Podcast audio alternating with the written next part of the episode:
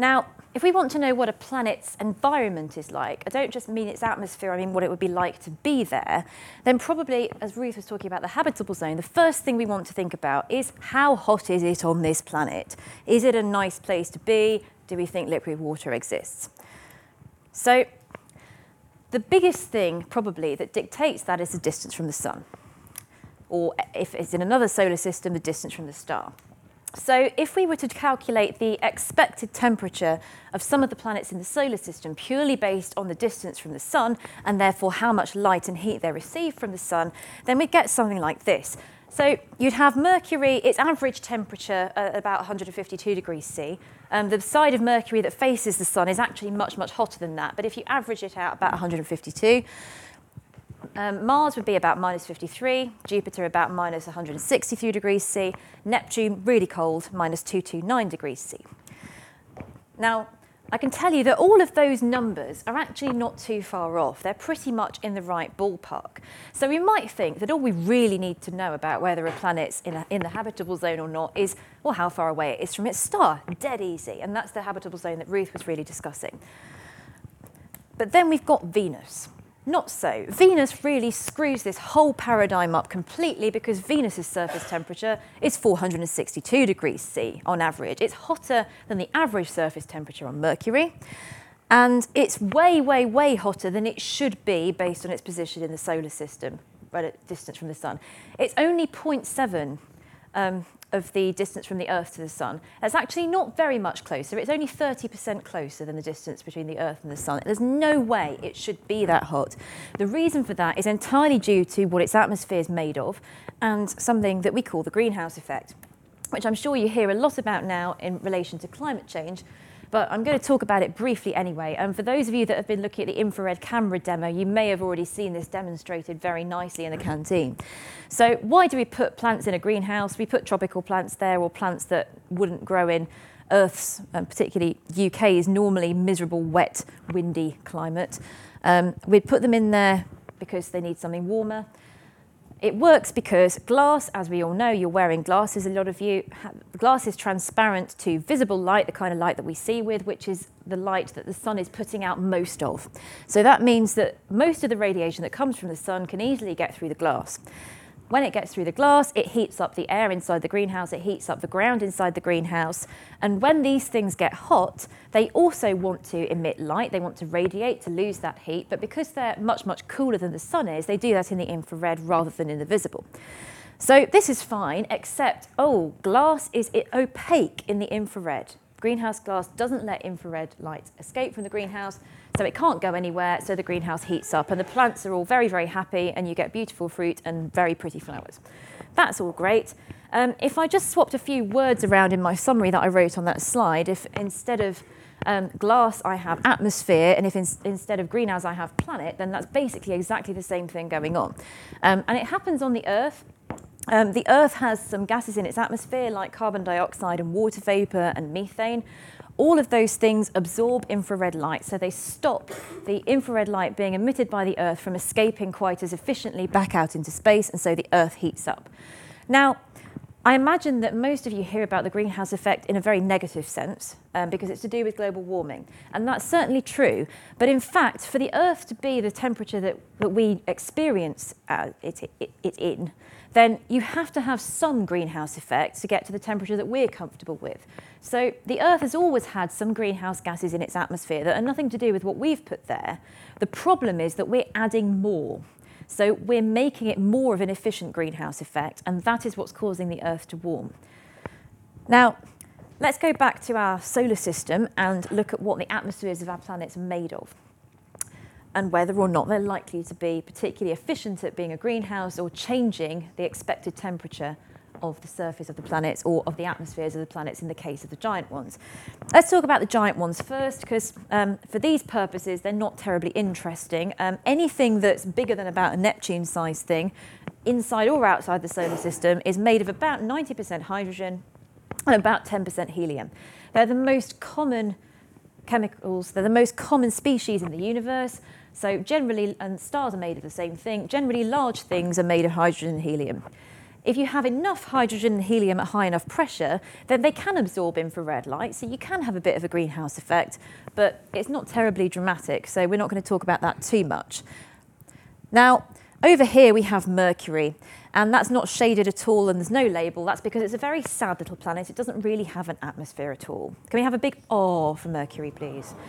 So that's because it's too small and it's too close to the sun, so all of its atmosphere, if it ever had one, has long since been stripped away by the solar wind. It doesn't have enough gravity to hang on to a decent atmosphere. Let's look at the Earth next. You'll notice that it sticks out a bit like a sore thumb. I've shaded it in green because green is a sort of happy, everything is good colour. So the Earth's atmosphere is made of 78% nitrogen, 21% oxygen, and a few other bits and bobs.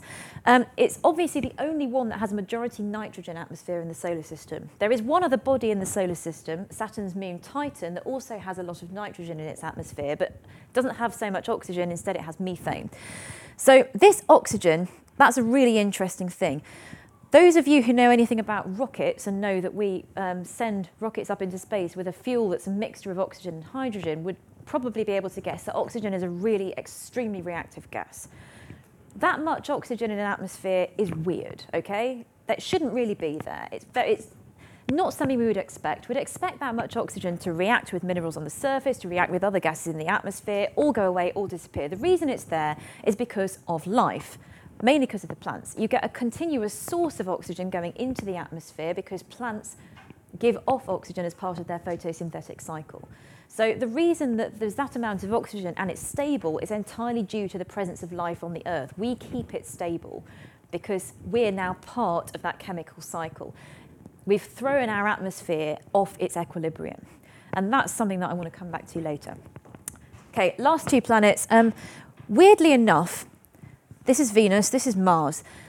They've got very, very similar atmospheric compositions. But I'm sure you all know, as I mentioned earlier, Mars is about as cold as we would expect it to be based on its distance from the sun. So Mars doesn't have this crazy dramatic greenhouse effect that Venus does. And there's a very good reason for that. Mars's atmosphere is pretty pathetic. It's not as pathetic as Mercury's, but still relatively so. It's only about a tenth as massive, so there's only about a tenth as much stuff as there is in the total of Earth's atmosphere.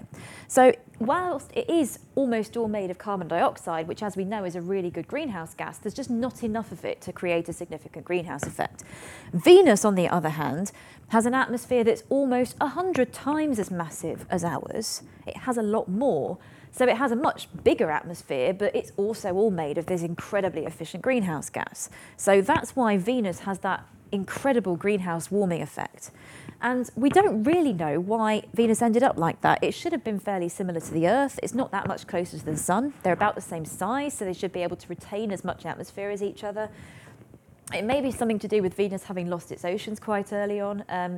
Most of our carbon budget is dissolved in oceans or in carbonate rock, the formation of which is made a lot easier by having a water ocean. So that might be why, but we don't really understand this. So that's a summary of the solar system. Let's go out a bit further. Let's go and look at some of these. I've got some slightly similar videos, but they're not too similar to yours, animations. These planets, these exoplanets that are out there orbiting other stars. What we really want to know is what their atmospheres are made of, because we want to know if our solar system is normal or if it's weird or strange. So we need to look at that. But as Ruth said, we can't actually see these planets often. They're too close to their stars. So all we can do is see a transit. But fortunately, this doesn't work, does it? Since we're really clever, we can do this just by looking at transits. So I have a hypothetical planet here. I've shown it twice, but let's pretend this is exactly the same planet. It's orbiting a nice yellow sun-like star. For reasons best known to itself, it is bright red. This is the planet here. And it has an atmosphere that is very efficient at absorbing red light, but it's not at all efficient at absorbing blue light. So if we look at that atmosphere and we look at that transit through a blue filter, then you'll notice that the opaque part of the planet, the solid bit, that's blocking out light from the star in a transit. That's what we expect. But the atmosphere is not blocking the blue light. The light is still getting through. If instead we look at it in a red filter, then that's not the case anymore. It doesn't show up very well on here, actually. It's very good on my screen. If you If you could see that on my screen, it would look wonderful. The atmosphere actually also blocks the light coming from the star. And you can see that slightly better if you look at it, sort of looking down. The light from the star in the blue filter, blue light is going straight through, but the red light is being stopped. And if we now view that as a transit, then we'll see very different things if we view that transit in blue light compared with whether we view it in red light. You'll notice that the transit in red light is much deeper because what you're effectively seeing is a bigger planet. It just looks bigger because the atmosphere looks opaque in that colour of light. So this is actually how we can work out what the atmospheres of exoplanets are made of. Because if we do this not just in two colours of light, but in all the possible colours of visible light and all the possible colours of infrared light and maybe even some ultraviolet as well, then we can look for colours or wavelengths of light where the atmosphere looks opaque. And because we know what colours and wavelengths of light different gases absorb most light, then we can work out what the atmospheres are made of just by looking at a load of transits. It can be incredibly tricky. I think Ruth has talked about this. The fact that you have a very tiny signal. The signal, even for quite a big planet around a sun-like star, just the transit, that's maybe about 1%. But the signal for the variation in the size of the transit in different colours or wavelengths of light, that's another percent. That's a percent of a percent. It's about 1 in 10,000. That's for a Jupiter-sized planet around a sun-like star. So for an Earth-sized planet, the signal is incredibly small. Ruth showed some nice videos of star spots. Now, these can look a lot like, these can look like planets, and they can also have signatures, if you look in different colours, that look a lot like different changes in a planet's atmosphere. That's all problematic, much easier for bigger planets too. Also, quite often at this stage, because our data is still quite early on, we're still very early on in this process, we have lots of different model atmospheres that all look the same. They all fit the data just as well. We'll get better once we get better data and the signal is higher. This is an example of some model spectra. So this is what we refer to as a transit spectrum. So this is from the visible over here. This is through to the mid-infrared. And these little bumps are regions where the planet looks bigger, and I've labelled them. So this is a bump that's caused by methane, this is caused by water, this is one's caused by carbon dioxide. So we're measuring, and this is a model, so it's not that perfect yet, but this is what we're measuring. We're seeing all of these bumps, and that's telling us what's in these atmospheres on planets that we can't even see. I think that's pretty amazing. Now, obviously, ultimately, we like to find evidence of life, so we're looking for particularly interesting molecules on Earth-like planets like oxygen. I told you that oxygen is an important sign that there's life on Earth. Also things like methane, because bacteria can produce methane. Unfortunately for us, they aren't the only, life is not the only thing that can produce those two things. They both have very nice spectral signatures. It's not that difficult to look for them, but they can both be produced by processes completely independent of life. If you have an atmosphere that's very water dominant, has a lot of water in, and you start to lose it to space, so you're looking at the very top thin edge of the atmosphere, then water, the star's rays can break up water into hydrogen and oxygen. The hydrogen is really light, so that escapes first, and you can end up with a sort of shell of oxygen-rich atmosphere, and that's nothing to do with life. And methane can also be produced by other processes. You get a lot of methane in black smokers, which are things like volcanic vents under the ocean. And that's entirely due to chemical reactions going on there. So sadly, they're not completely free of false positives. But this is the sort of thing that we're ultimately hoping to look for. We're probably a few years away from that yet, but we're getting there. I'd just like to leave you with this. We change our atmosphere just by existing. I always like to think that maybe the clouds on Venus are there because there are some aliens there that just don't want to be seen. So I'll leave you with that.